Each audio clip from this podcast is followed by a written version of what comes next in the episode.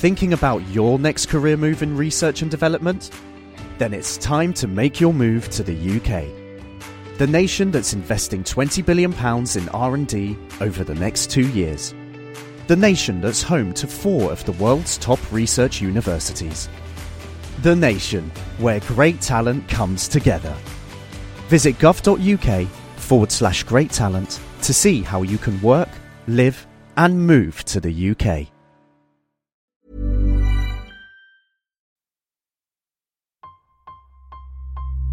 Running. Absolute genius. Get this. Welcome. This is the show where we bring you science. What that essentially means is discovery, advances, questions, research, technology. Unbelievable. Without further ado, this is The Naked Scientists. Hello and welcome to The Naked Scientists, the show where we bring you the latest breakthroughs in science, technology and medicine. I'm Julia Ravey, and in this week's programme, we take a look at the warning signs of bowel cancer.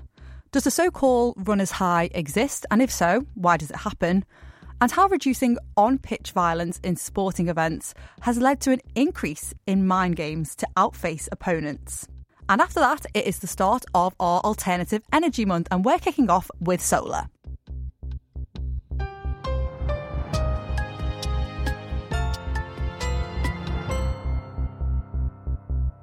Over the past week, over 100 cases of monkeypox have been reported worldwide, including 20 cases so far picked up in the UK. This is a virus endemic to parts of Central and Western Africa. It's naturally carried by rodents, like mice, but can occasionally jump the species barrier and infect humans and monkeys. Cases periodically crop up here when people travelling to the UK bring the infection with them. The incubation period is a week or two, and most people have a mild illness that lasts about a week, which is characterised by a fever, muscle aches and blistering rash, although a small percentage of cases the infection can be lethal for. People are infectious while they are symptomatic, and the disease spreads through close contact with cases. One of the UK patients had a travel history to Africa, but the remaining cases do not, suggesting that transmission is occurring in the community. One notable observation is that most of the documented cases in Western countries are occurring amongst men who have sex with men, suggesting that these people may be at particular risk of catching the infection and need to be on the lookout. Here to bring us up to speed with the measures that are being taken to investigate and halt the outbreak is public health expert Linda Bauld. So, Linda, what do we know about the cases we're seeing here in the UK and how are they linked to one another? Well, Julia, as you were saying, normally these cases are travel linked, but we picked up a case on the 7th of May, or my colleagues did, this month. And that was an individual who had a recent travel history to Nigeria.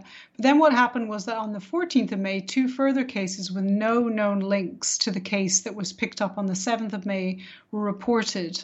And those 2 cases were individuals from the same household. And after that, we've seen several more. And it's increased since then, as you said, up till 20. Yeah, so how is this being investigated? Is it similar to the sort of ways we look for COVID-19 in the population?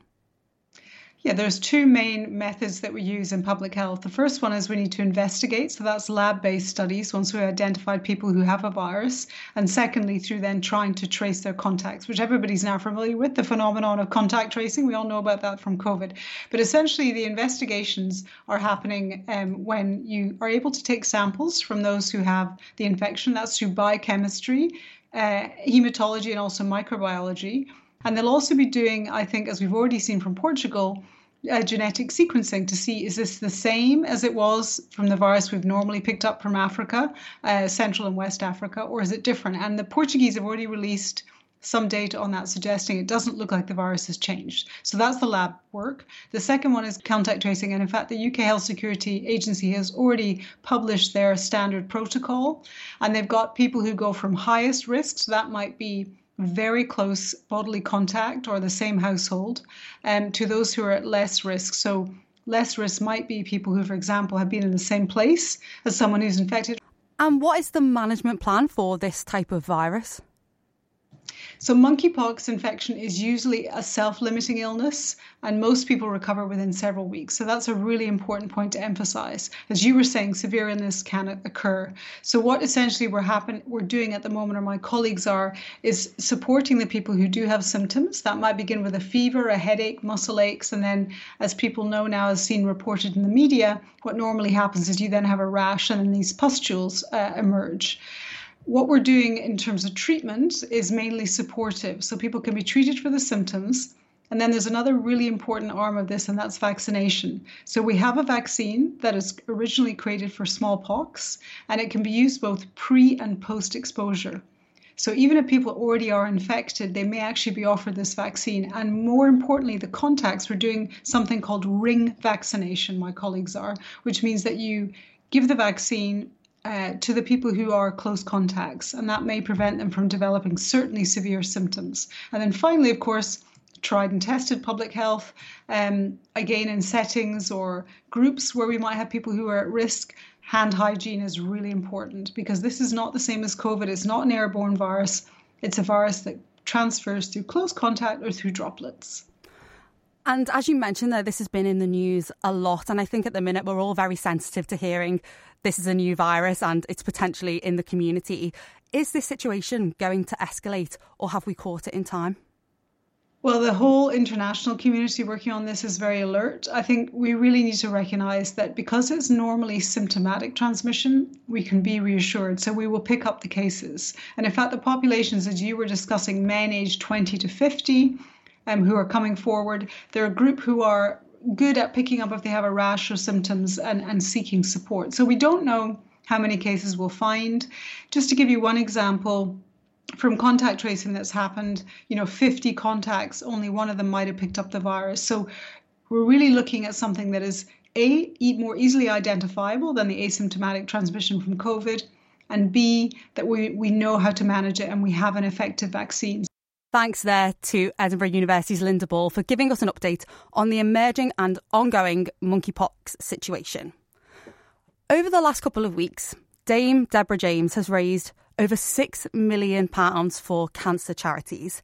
She launched the fundraiser after announcing publicly that she was receiving palliative care because her own bowel cancer was no longer responding to treatment.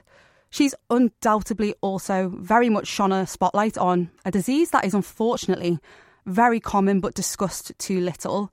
Luckily, we do have a screening programme across the UK that has been a big success story. Chris Smith went to see consultant gastroenterologist Sibu Varghese, who's part of that initiative, to find out a bit more about bowel cancer, including the warning signs you should be aware of.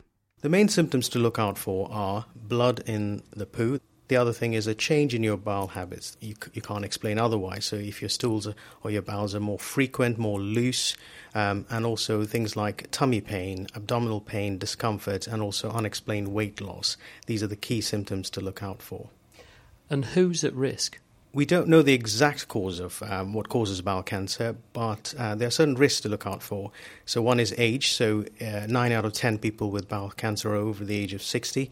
There are other risk factors like your diet, being overweight, lack of exercise, smoking, and also if there's a strong family history of bowel cancer as well. And as cancers go, is this one becoming more common, becoming less common? Are there certain sectors of society among whom it's a particular problem? It is definitely one of the most common causes of cancer in the UK. I would think it's in the third or fourth place, and it can be a deadly cancer if diagnosed quite late. The incidence is increasing, and that's the feel we're getting at the moment, yes. Tell us about the screening programme, though, because that has been going for, 15 years or so? Yes, we've had a screening programme started in 2006. In England, it is available for people over the age of 60, so between 60 and 74, and we're looking at gradually lowering this age group to the 50s as well. You get sent a stool kit, which is quite a simple kit to do. It's a plastic tube that you test your poo for any traces of blood. And if that's the case, you're invited to discuss about having a colonoscopy to look for any polyps or sometimes cancer as well. That's the next step, is it? So you'd call someone back and then physically take a look inside to see if you can pinpoint the cause of that bleeding? The first thing would be to have an appointment with one of our specialist screening practitioners where we discuss their health in general and discuss whether a colonoscopy would be appropriate. And what's the intervention after that? If you do find someone's got bowel cancer, what happens next? It's unfortunate, but what we tend to do is encourage them that this is something we're picking up early. We then refer them on to the specialist team, which involves surgeons and cancer specialists with regards to treating this and taking care of this. And because of earlier pickup, because of things like screening, is that translating into a drop in the mortality from bowel cancer? So we're diagnosing people with it, but we're treating them and potentially curing them more. Is that actually happening? Is it bearing fruit? It's very difficult to interpret this data, and I think we're definitely making a difference because I do a lot of the colonoscopies and I can see that we're detecting things early, but also there's an increase in the incidence of cancers as well. So it is difficult to sort of decipher this data more, but definitely we are making a plateau in terms of the incidence of cancer, and obviously people are surviving longer if they're treated early, so it is definitely making a big difference. The age at which this is kicking in, though, I know you've said the aim is to lower that a bit. Nevertheless, Deborah James, who we've heard a lot about in the last couple of weeks, she would have been totally outside the scope of that screening window, wouldn't she? Yes. The number of people who get cancer very early, like her, in her 30s, it's very small, but understandably that's an important group. And I think the only thing I can say with that, the younger age group, is obviously to look out for symptoms, as I mentioned. And number two, if you've got a family history of bowel cancer, i.e. a close relative, so someone who is your father, mother, brother or sister who has had bowel cancer under the age of 50, it would be important to talk to your GP about that, because there would be a case of doing what's called surveillance or screening for bowel cancer with a colonoscopy much earlier on in this group of people. And overall prognosis, if someone is diagnosed with a bowel cancer, what's the likely outcome? It all depends on how far advanced it is or what stage it is. If it is in an early stage, which is what we hope for, then it can, and it's limited to the bowel, essentially an operation or surgery to remove that bit of the bowel will cure the person of that condition. But if it is quite advanced, we still have a lot of good treatment, but if it is sort of very advanced, then unfortunately sometimes people don't survive. But obviously, the earlier you know about it, the better. Sibu Varghese. Over 100 years ago, Albert Einstein predicted the existence of black holes, regions of the universe so dense, with gravity so strong, that nothing, not even light, can escape. Whilst we've been pretty sure that black holes exist for a long time, it's actually only fairly recently that we've been able to see them. You might remember back in 2019 when an international collaboration of scientists released the first ever image of a black hole. It was captured with a device called the Event Horizon Telescope. This first black hole was 55 million light years away and huge. Two factors that made the job a little bit easier. But now the same team are back and they've pushed the envelope to show us what our own galaxy's black hole looks like. Physicist Ben McAllister has the story. Picture a vast spinning galaxy, our home, the Milky Way. Billions of stars spread across thousands of light years of space, all rotating around a central point. At that central point, we now know, lies an extremely large, extremely dense object, a supermassive black hole. And we know this because we've actually seen it. Or rather, we can't actually see the black hole itself. It's completely dark because no light can escape. But we can see its shadow, a dark region surrounded by a bright ring of glowing gas just far enough away, travelling just fast enough to avoid being pulled in. But I'm getting ahead of myself. The Event Horizon Telescope collaboration, made up of hundreds of astronomers from all over the world, has recently revealed the first ever direct image of the supermassive black hole at the center of our galaxy. It's called Sagittarius A-star, and it's about 4 million times the mass of the Sun. This is an astonishing feat, following up their similar work a few years ago, imaging a much larger black hole in a neighboring galaxy. So, how do you take a photo of something completely dark and 27,000 light years away? You need an exceptional telescope, or in the case of Event Horizon, 8 exceptional telescopes distributed across the planet and all working together, meshing their data. Essentially, Event Horizon creates a virtual telescope the size of the Earth. The data used to make this new image were actually collected back in 2017, around the same time as the data for the last black hole image, but it's taken longer to process. Since our own black hole is about 1,000 times smaller than the last one, the fast-moving gas which orbits it does so in a much shorter time frame, so the image is changing a lot more rapidly, making the data processing more difficult. Nevertheless, the researchers were stunned with how well the image agreed with Einstein's predictions, made about 100 years ago, and said that these observations added to a deeper understanding of how these truly amazing, extreme cosmic objects behave. It's also incredible to think that the light the telescopes were imaging from the gas around Sagittarius A-star has been travelling for 27,000 years across the galaxy to reach our network of radio dishes distributed across the planet, and that astronomers can combine all that data to form a handful of beautiful, albeit slightly blurry, images. The Event Horizon team isn't stopping there, though. They're already working on new data processing techniques to improve the pictures, as well as upgrades to take sharper images and maybe even real-time movies. So, whilst we haven't replicated Christopher Nolan's Interstellar just yet, we might not be far off seeing a real-life black hole on the big screen. Ben McAllister reporting on the Event Horizon Telescope's spectacular feat of imaging the black hole Sagittarius A at the centre of our galaxy.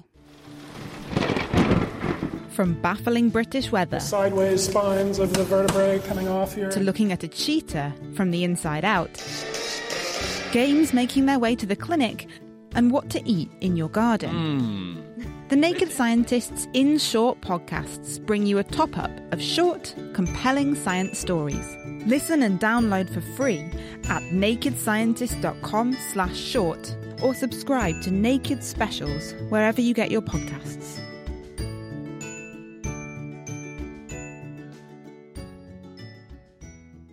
You're on The Naked Scientist with me, Julia Ravy, and still to come, basketballers resorting to psychological tactics to put off their opponents, and solar energy. Can it hold the key to solving the current energy crisis? Now, as the days grow longer and the weather gets warmer, you may notice more people out on the roads enjoying a jog.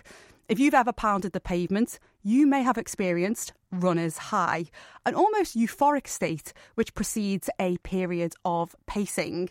Now researchers at NYU have given us a better idea of what is behind this and the other beneficial impacts of exercise. I covered this story and I thought it would be interesting to explain it whilst I was running. So let's see how I fared. I'm out on a jog today and I'm going to be honest, I'm not the biggest fan of running when I'm doing it, but afterwards I always feel amazing. And this is potentially from alterations to chemicals in my brain. Margaret Rice from NYU studies this process, and those benefits go beyond just feeling good. Among the beneficial effects are improved motor activity. This is known in Parkinson's patients who exercise. Exercise also improves symptoms of depression, of anxiety. But the exact changes which occur are still under investigation. So Margaret and her team wanted to explore exercise's impact on the brain.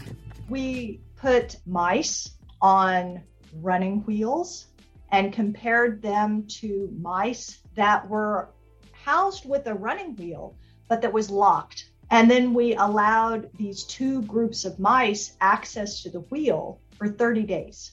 We examined their brains for dopamine, which is an important neurotransmitter in motor and reward pathways. And we looked at brain-derived neurotrophic factor, which promotes growth of neurons, survival of neurons, and we found that there was no change in dopamine levels, but that brain-derived neurotrophic factor did go up in motor regions of the striatum. The striatum is a brain region buried deep in the brain, sort of on the level of the ears and eyes where they cross over, and it's important in moving and also in detecting reward. Running also had a longer-term impact on activity in this region. The change in BDNF was not particularly prolonged, but what we found was that dopamine release in brain slices from these mice was enhanced. And this wasn't just an enhancement in this motor region, but also in reward regions of the striatum. And those effects persisted for at least 7 days, for a week after we stopped the mice from running. And it looks like BDNF and dopamine interact in these events. We did look at mice that have half the levels of BDNF, and we found that in those mice, there was no elevation of BDNF with running, and there was no increase in dopamine release. A disorder caused by the loss of dopamine is Parkinson's disease, where neurons making this chemical die. And in mouse models mimicking this condition, BDNF has been implicated in protecting brain cells, meaning boosting its levels via exercise could help protect the dopamine neurons, as well as to boost release from the remaining dopamine neurons. So exercise could provide benefits in early stage Parkinson's disease. And in terms of a runner's high, this long-lasting impact of dopamine signalling could contribute. It's already been shown that dopamine release goes up when rodents run anyway, because it's a motor pathway transmitter. And so part of our motor behavior requires dopamine. That's brilliant. Yeah, I went on a run today and I always feel... I did. Went on a run today and I always feel much better. Like after I finish, I just feel so much happier and like my mood is boosted and a much clearer head. Right. And I find that to be enduring. And I think that could be some of the long-term effects that we see from dopamine, as well as the other beneficial effects on other transmitter systems that I'm sure occur as well. So it looks like exercise gives our brains a boost, both in terms of feeling good via dopamine release and could even help protect our brain cells. So pick your favourite exercise. It could be running, dancing, walking, anything you want, and get moving. Whew. I tell you what's hard, running and speaking about neuroscience at the same time. I was speaking there to Margaret Rice from NYU on her research published this week in the Journal of Neuroscience. And finally this week, in the world of sport, there is something of a blurry distinction between doing everything in your power to win the game fairly and bending the rules to give yourself an advantage. Asaf Lev, a former professional basketball player, is now a sport and exercise anthropologist at the Ono Academic College in Israel. He wanted to see what the consequences of stricter rules against violent physical actions in the NBA, the world's top basketball league, might have on other behaviours.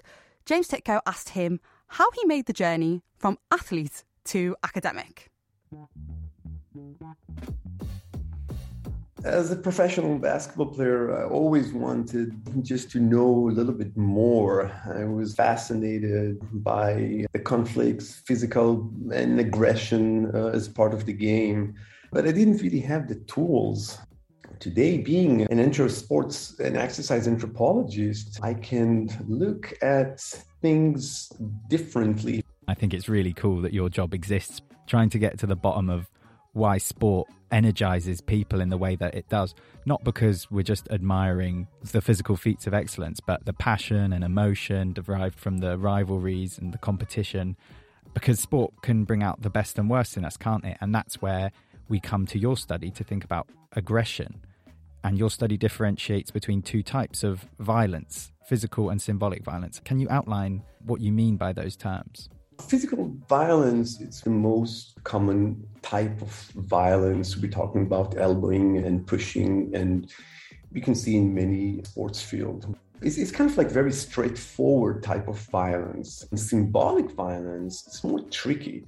We're not really perceive symbolic violence as violence, but in the heart, in the core of the symbolic violence is the intention to diminish or to belittle your opponent. Those little things like bodily gestures, even gazing him or her differently. The study was keeping track of these two types of violence over a 20-year period in NBA basketball games. Was there something you were expecting to see?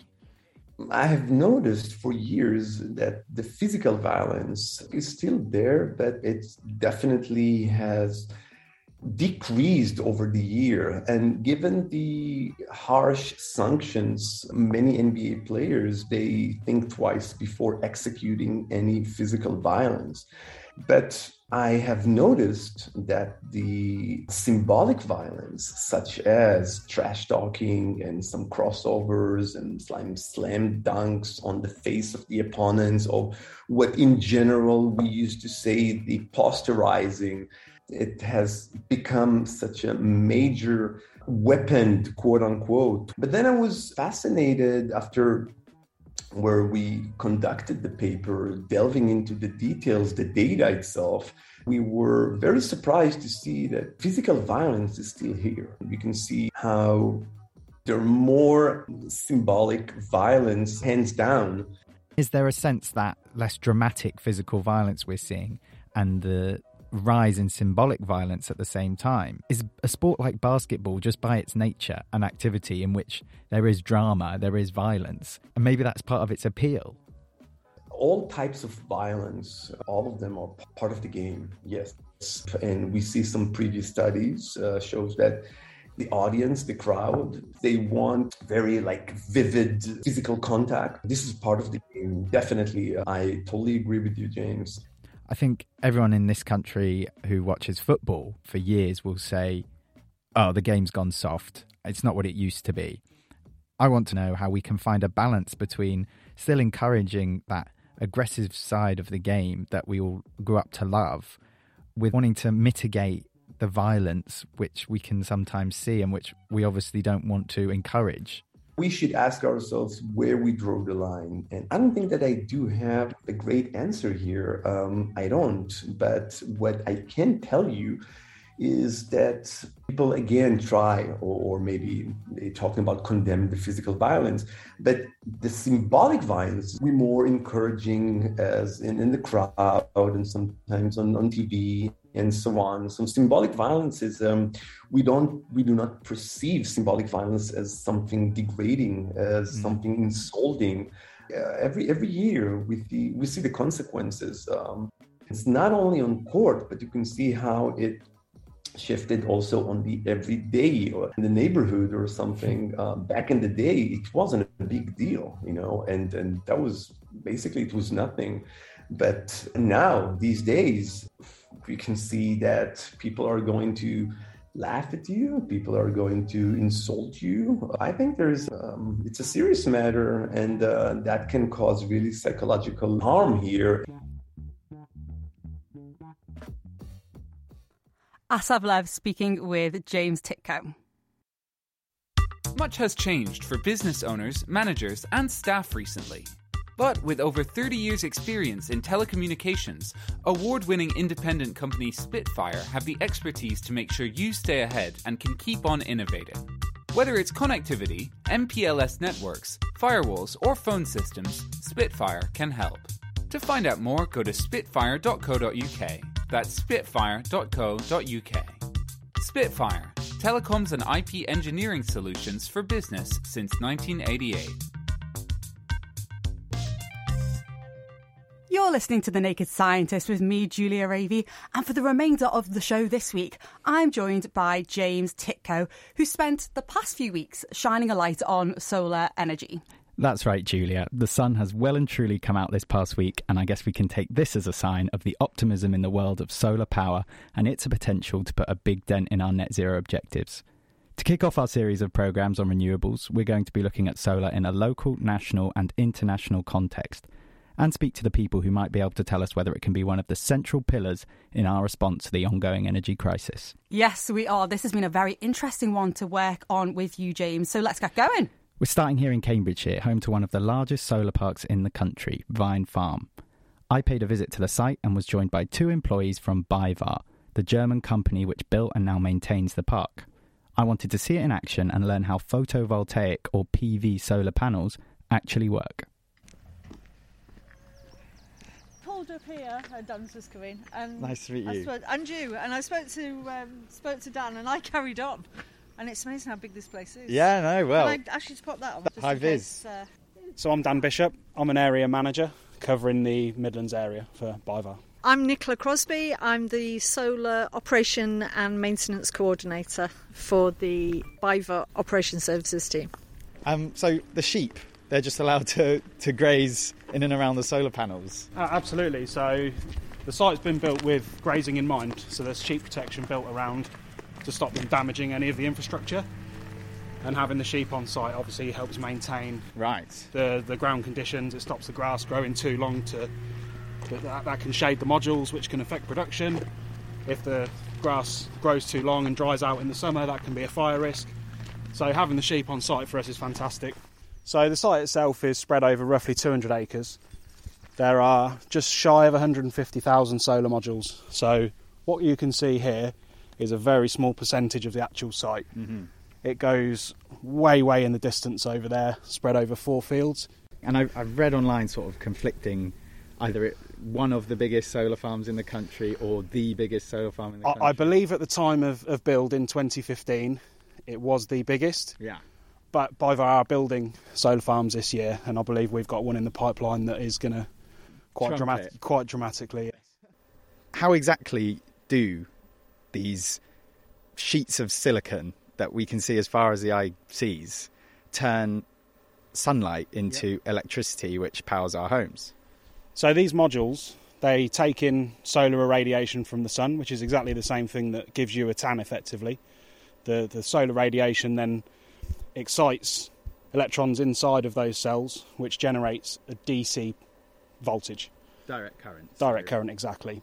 So the solar modules are then daisy-chained together, effectively, in what we call series, which increases the voltage, which makes it easier to and more efficient for the inverters to convert into AC, which is alternating current. It makes sure that the frequency and the voltage that it's putting out matches the grid, hence it's called a grid-tied solar inverter. And then from there it converts it to the grid voltage, grid frequency, and feeds it back to our private substation, which then feeds it back to the DNO substation, which is District Network Operator. Each module putting out roughly 350 watts at peak, and in total that will give us just shy of 46 megawatts of power. 46 megawatts, roughly give or take, will power on average 11,500 homes. What goes into maintaining a site like this? What other sort of technology or innovation are you using to keep something like this up and running? I mean, it's so massive, as we've described. Yeah, so on a site like this, obviously due to the sheer scale of it, things do go wrong. It's inevitable. So the solar inverters, like any other piece of electrical equipment, like a fridge freezer in your house, eventually something will break. With regards to the sheep are generally very good for helping us maintain the site. Every now and again, they'll find a little cable to have a nibble on. So, have you had any casualties? We haven't.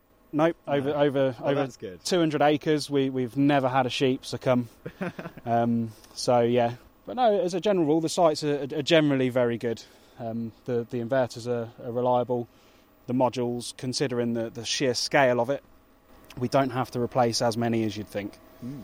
So on this site, we may replace maybe 10 a year modules. When the sun's not shining, what's the sort of variation in output of the station? And is it fairly consistent year on year, or do you have bad years, good years? So naturally you will have years that are slightly higher than others depending on the weather. But as long as the sun rises in the morning, they'll be producing something. Depending on the level of cloud cover, that obviously will reduce. Again, it works on solar radiation. So the more intense the sun, the more efficiently the system will work. So in the middle of winter, if the sun is out and there is absolutely zero cloud, they will still produce the full amount. Mm-hmm. With the sun slightly lower in the sky, but it'll be pretty much there. Obviously, as soon as the cloud cover comes over with the sun a bit low, yes, it will drop. But it still produces more than you'd expect in the winter. Which is probably surprising to most people. Absolutely. Yeah, absolutely. One of the things people often say about solar is it takes up a lot of land. And this is land that might otherwise be containing lots of wildlife. There's the debate, obviously, around people growing crops, food versus fuel. Yeah, I think operationally as a company we're very good at looking at sustainability. We compensate 100% of all our operational and travel greenhouse emissions. From the site, from construction, we always have a plan in place for wildlife. For the badger gates. The badger gates for wildlife, yeah. So wildlife can access the sites. Obviously, we've already touched on where you can use the land for grazing, for grain, fruit crops. Obviously, this is a big space and the farmers decided to graze here as well, which is really great because it benefits everyone.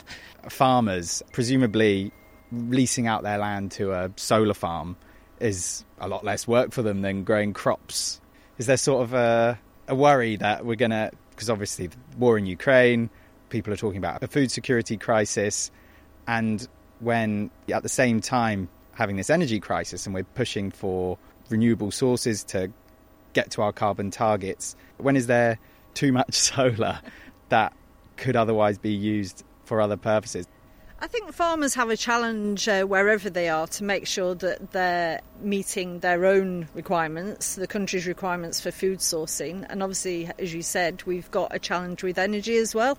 And I think that they can quite well achieve a blend of that with their land. The solar power is helping them with keeping their farm sustainable from a commercial perspective, but also obviously still being able to use it for grazing as well and for growing the crops that we talked about. So I think all in all it's a good mixture. Obviously you can't just stick a solar farm just anywhere, so not all land might be suitable, but similarly there are also farmlands that aren't suitable for crops either, so that would be a good alternative to help them help with the energy crisis, to use your land for renewable energy.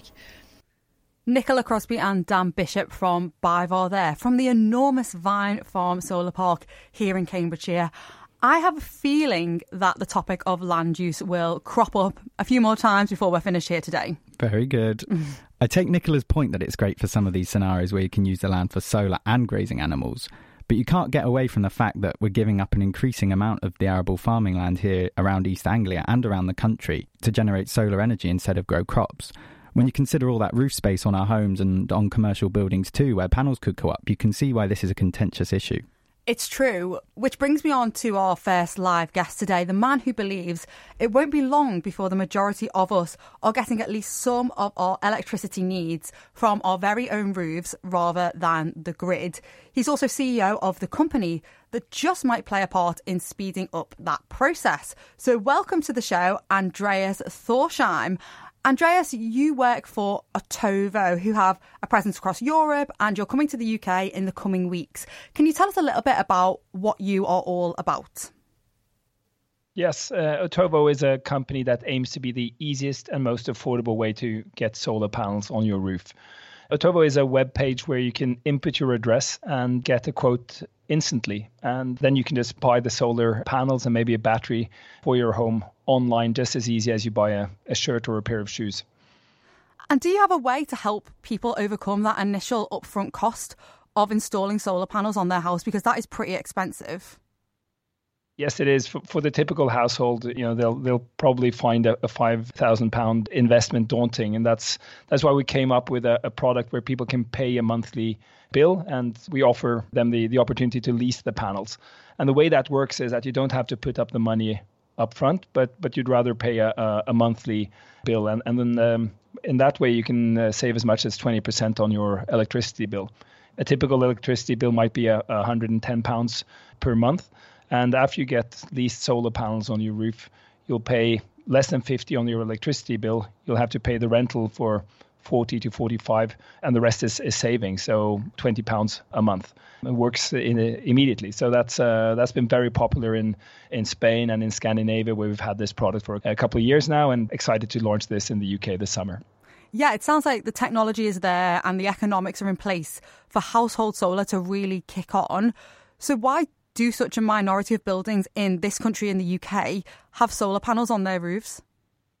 I think it's maybe mostly a question of people not being aware of how great solar power is. We started Otovo in Norway in 2016, and it's certainly not the easiest place to make money from solar energy, since we have a long, dark winter and quite inexpensive traditional energy in the grid. But what has happened to the cost of solar energy since we started is just remarkable. We've halved the cost of solar installations in Norway in the last 5 years alone. We believe we're going to be able to do that in the UK too. And we can now save money for people pretty much anywhere in the world by providing solar panels and maybe batteries for their home. The EU has just released a plan to make it mandatory for all new buildings to have solar panels installed during their construction. Are you surprised it's taken an energy crisis like the one we're experiencing now for this initiative to happen? Yes, I think it's a little late, but we're happy that they're doing it now. But we've seen over the last years, both in the UK and in Europe, policy support for solar panels really increasing. And in the UK, you don't pay value-added tax for solar installations. And that's a recent piece of policy that just came out in the UK. So policy support is there, and I think it will make solar power much more commonplace in the UK in years to come. Yeah, it does seem to make a lot of sense, really, if we're putting buildings up and we want to be more energy friendly to have that in the policy. But one of the things that's really cool about solar is how diverse it is. We can have these enormous solar farms powering thousands of homes via the grid, and then a handful of PV panels on a house's roof that provides the energy for a single family out in a remote part of the countryside. What do you see as the future of solar in the coming years and decades? Well, I think over the next generation, we're going to see panels come up on pretty much every single roof. And I think maybe a third of the electricity that we consume in households and in commercial buildings will be produced where the electricity is consumed. And the rest will come from nuclear plants and hydropower and wind power produced centrally. But as much as a third of the energy can be produced at the edges of the grid. It's almost like what happened when computers went from mainframe, and you just have computers in universities, and then now we have them everywhere in the shape of laptops and mobile phones. And I think we'll see something resembling that happening to energy now. They'll just be commonplace. Well, you could say there that the future is looking bright for solar panels. Thank you to Andreas Thorsheim.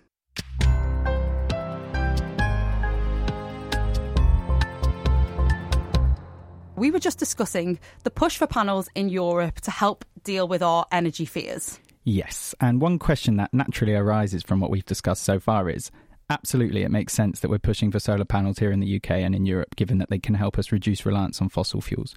But what about countries which receive vastly more sunlight than we do? If solar can make economic sense here in the UK, and PV panels generate more electricity when there are no clouds in the sky, what about climates which have pretty much year-round sun? Maybe they can hold the key to this crisis. I thought you never asked, James. I'd like us to take a look now at a case study of one such country which positions itself to benefit from the global shift towards renewable energy. A country which has historically been viewed as pretty resource barren is now trying to harness the potential of the huge amount of sunlight it receives. That country is Morocco, who have a substantial chunk of the Sahara Desert within their borders. As it turns out, the road to being a climate leader is not without its challenges. You probably didn't need telling that the Sahara Desert gets its fair share of sun. What it might surprise you to know is that if we covered the Sahara in solar panels, we could produce enough electricity to power Europe 7,000 times over with next to no carbon emissions. So what are we waiting for? Energy crisis solved? There are several technical and political reasons why this has not happened so far. That is Karim Elgendy, urban sustainability and climate consultant specialising in the Middle East and North Africa, known as the MENA region.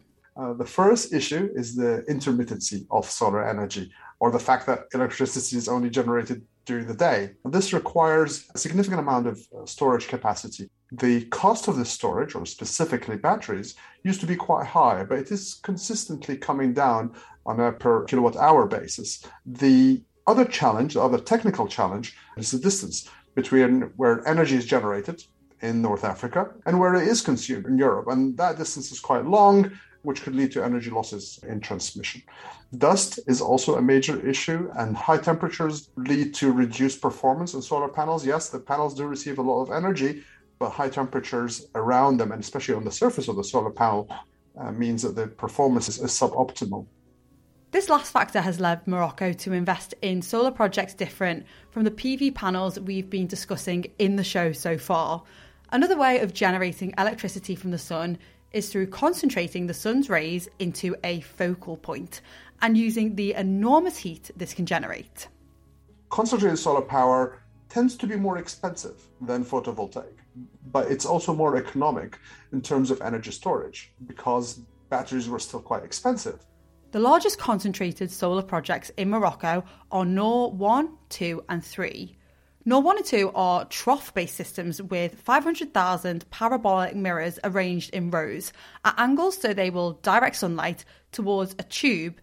In these tubes is a synthetic oil, which is heated up to 400 degrees. This is then used to boil water in a heat exchanger to drive a steam turbine which produces the electricity. One drawback of the project is when the sun stops shining, the plant does have to use fossil fuels to keep that oil hot enough not to freeze overnight. It provides enough storage hours for the energy generated during the day to be used later in the evening, and as close to 24 hours of generation as possible. Instead of parabolic mirrors in rows, Noor 3 uses a system where thousands of flat mirrors are placed in concentric circles around a central 250-metre tall tower which directly heats molten salt. This acts as the working fluid instead of the oil in Noor 1 and 2. It's seriously visually impressive. It looks a bit like a space shuttle ready for launch, surrounded by rows and rows of shining sheets of glass. For this reason, it has become the poster boy for Morocco's quest to become a big player in clean energy.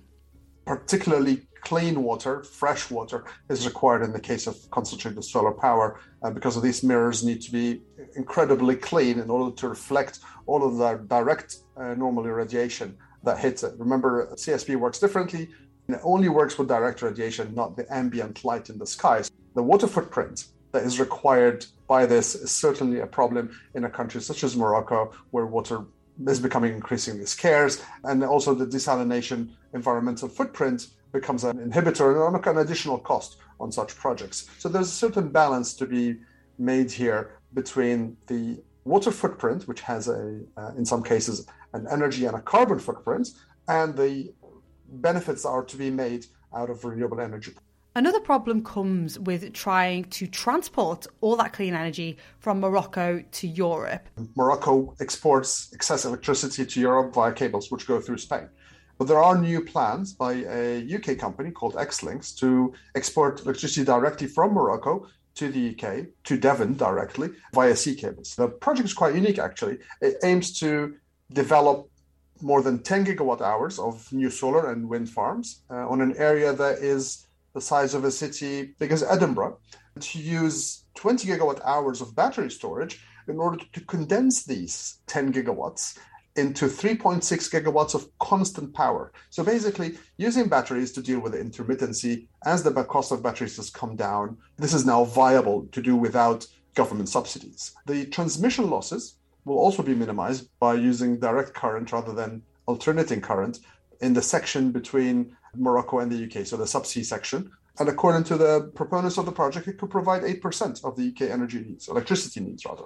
That suggests that batteries have now come down in cost enough to make up for the intermittency issues and to provide constant power that can be used for base load. There it's competing with fossil fuels and also competing with nuclear. These amazing feats of engineering are a marvel to even think about, but Karim has doubts as to whether Morocco alone holds the key to getting us out of the world's current energy predicament.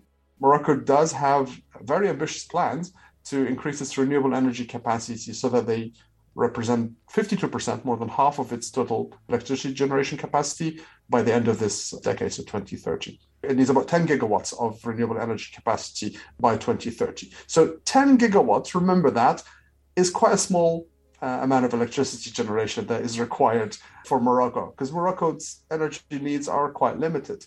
So compare that to 580 gigawatt hours, which is what Europe and the UK need currently. This is the amount of electricity that is sourced from non-renewable sources. So yes, 10 gigawatts would be nice. Yes, that would help. but it will certainly not fix Europe's problems. Karim Elgendy. Interesting to learn the damage the heat can do to the efficiency of PV panels. Bit of a stumbling block for solar, that, really. Yeah, there's also some controversy in Morocco that these government-backed solar megaprojects, Noor 1, 2 and 3, designed with the European market in mind, have meant that regional needs have been somewhat disregarded. And that's a shame, because one of the big benefits of solar energy is that it can provide for a very diverse set of energy needs, as we're going to hear from our final guest on this week's show. Richard Randall-Boggis from the University of Sheffield is working with collaborators in Kenya and Tanzania on agrovoltaics, technologies which aren't just providing solar energy to remote communities, but may also help to resolve the land use issue which we've been thinking about in the show so far as well. Richard, can you tell us a bit about what agrovoltaics are? Agrovoltaics is actually a pretty simple concept. It's combining agriculture with photovoltaics. So when you visited the Bivar solar park, you mentioned the food versus fuel land use conflicts that we're seeing with developing solar parks. And so what we do with agrovoltaics is raise the panels up so that you can have agricultural activities underneath, and you space the panels apart to let enough sunlight through to the underlying crops. And what that means is that you're getting renewable energy without losing the cropland. It must be quite tricky to balance between making sure the solar panels are receiving enough sunlight to produce a good amount of electricity, and also that the crops are receiving enough light to produce enough food for themselves. How do you manage that? Yeah, so it's really important that the agrivoltaic systems are designed depending on the local context. So in Northern Europe, for example, it is a bit more of a conflict for the light from the solar panels and for the crops. But in other places, for example, where I'm working in East Africa and in tropical regions where there's plenty of sunlight, it's actually a benefit to partially shade the crops underneath. Whereas if you are in northern locations, then you need to space the panels apart a bit more. There's also tilting panel technologies, which can tilt the panels away from the sun to let more sunlight through to the crops. But of course, that comes at a bit of a cost to the electricity production. And if we think first just about those projects you're working on in Africa, what results are you seeing from installing agrovoltaics in these remote, arid communities? Well, it's actually really exciting, because what we're seeing by partially shading the crops is that we're reducing water loss from evapotranspiration, we're reducing temperature stressors and UV stressors, and so we're actually increasing the yields of some of the crops that we've grown. We're in the early stages of our studies at the moment, so we need more time to study more crops over a longer period of time. But from one harvest season that we've had so far with cabbages, the cabbages were actually 21% larger than in the open field control system. So not only are we getting the low carbon and local and also off-grid electricity, but we're also increasing the crop yields as well. And something else I wanted to mention was that you also mentioned about the issue with the temperature affecting the electricity generation. And one of my collaborators in the University of Arizona has seen that by raising the panels up and having the crops underneath, the solar panels are actually slightly cooler than conventional ground-mounted panels as well, increasing their electricity generation. So actually, it's benefiting both the food yields and also the electricity production. And these communities in Africa where there's a lot of off-grid electricity needs is really providing a benefit.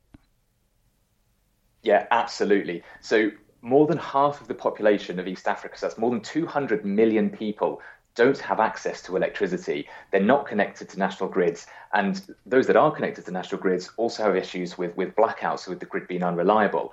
And one of the wonderful things about solar technology is that you can provide it at a range of different scales in many places around the world, which means that you don't need to be focusing on expanding national grids. And you can actually work on off-grid and mini-grid systems. And this can apply both for agrivoltaics and also other forms of solar, like rooftop solar and other mini-grid systems. This sounds kind of like the opposite of what we were talking to Karim about earlier, with these massive solar projects in Morocco designed for Europe's needs. You're working with people internationally still, but this feels like it has a very local focus.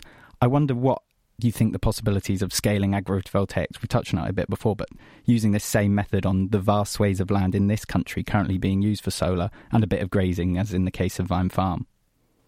So firstly, it can be incorporated with grazing as well, but with the agrovoltaics we look at, it aims to take it to another step so we're not losing those fields of cropland. When you get on the train around the UK and you see those huge fields of solar parks, which are providing much needed low carbon electricity, we're now seeing that we can also produce food underneath those solar panels as well. But there's a lot of work that needs to be done. The systems have been tested in France, Italy, the Netherlands and Germany. But we haven't tested them yet in the UK. So we need to figure out how to design the systems, how spaced apart do the panels need to be, and importantly, what will the local communities think about the systems as well? That's a crucial factor when developing an agrivoltaic system. Richard, thank you very much. That was Richard Randall-Boggis from the University of Sheffield. He was talking to us about agrovoltaics, the innovation trying to provide people in arid climates with electricity and food from the same plot of land, which circles us back nicely to think about those sheep grazing amongst the solar panels in Vine Farm. Yes, exactly, it does. Thank you so much for that wonderful summary on solar. And we finish today with our question of the week.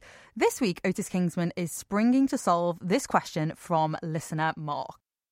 If a compressed spring is dissolved in acid, where does the potential energy go? Where indeed. When a spring is compressed, energy is stored as potential energy, so that when the spring is released, it is converted into movement or kinetic energy, and the spring bounces back. But what would happen to that energy if the spring was destroyed while compressed? Physics scientist Dr. Martin Buzzer from the University of Hull is here to help us make sense of it. Well, when you compress a spring, what's actually happening at an atomic level is that you are compressing the interatomic bonds that link the atoms making up the spring. So basically, the potential energy of the spring is, if you like, is stored in the potential energy of the interatomic bonds. And what happens is that when you dissolve the spring with acid, you're basically destroying that bond, and therefore the potential energy that's stored in the bonds is released or is converted into kinetic energy of the atoms and molecules. In other words, the atoms and molecules move faster. Kinetic energy is a primary way to release energy. So the breaking of the molecular bonds by the acid causes the energy to be released as heat. And this loss of potential energy and kinetic energy of large objects into heat, in fact, happens in everyday life. We see it all the time. For example, if you drop a basketball from a height and it bounces, it never quite bounces back to the original height. And the reason for that is that when the basketball hits the ground, that collision is not perfectly elastic. So some of the kinetic energy is lost, and it's lost as heat into the environment, so that when it bounces back, it doesn't quite reach the same height as when you dropped it. Heat occurs whenever energy is released, and this could lead to a very drastic consequence. All that potential energy is contributing to the heat death of the universe, essentially. And technically, we say that we are increasing the entropy of the universe, or maybe the disorder of the universe. We are constantly releasing energy through heat that we can't get back. And eventually, there'll be no energy left to be converted. Fortunately, that shouldn't happen for at least another few years. So basically, the potential energy of the spring when you dissolve it, is converted into kinetic energy of atoms and molecules. So that's basically, it's lost as heat. That's what we call heat. Thank you once again to Dr. Martin Buzzer for helping us find the solution. Next week, we'll be finding the aromatic answers to this question from listener Tim. Why can't my partner smell certain strong odours when in the countryside? She can smell manure, but is immune to smelling certain potent flowers and herbs. That was Otis Kingsman, and if you at home have a question, submit it to our forum, nakedscientists.com/forum, or send it to our website, nakedscientists.com, or email us at chris@thenakedscientists.com. And we must leave it there for this week, but do join us next week where we will be tackling tidal in the battle of alternative energy sources. The Naked Scientist comes to you from the University of Cambridge's Institute of Continuing Education. It's supported by Rolls Royce. I'm Julia Ravey. Thanks for listening, and until next time, goodbye.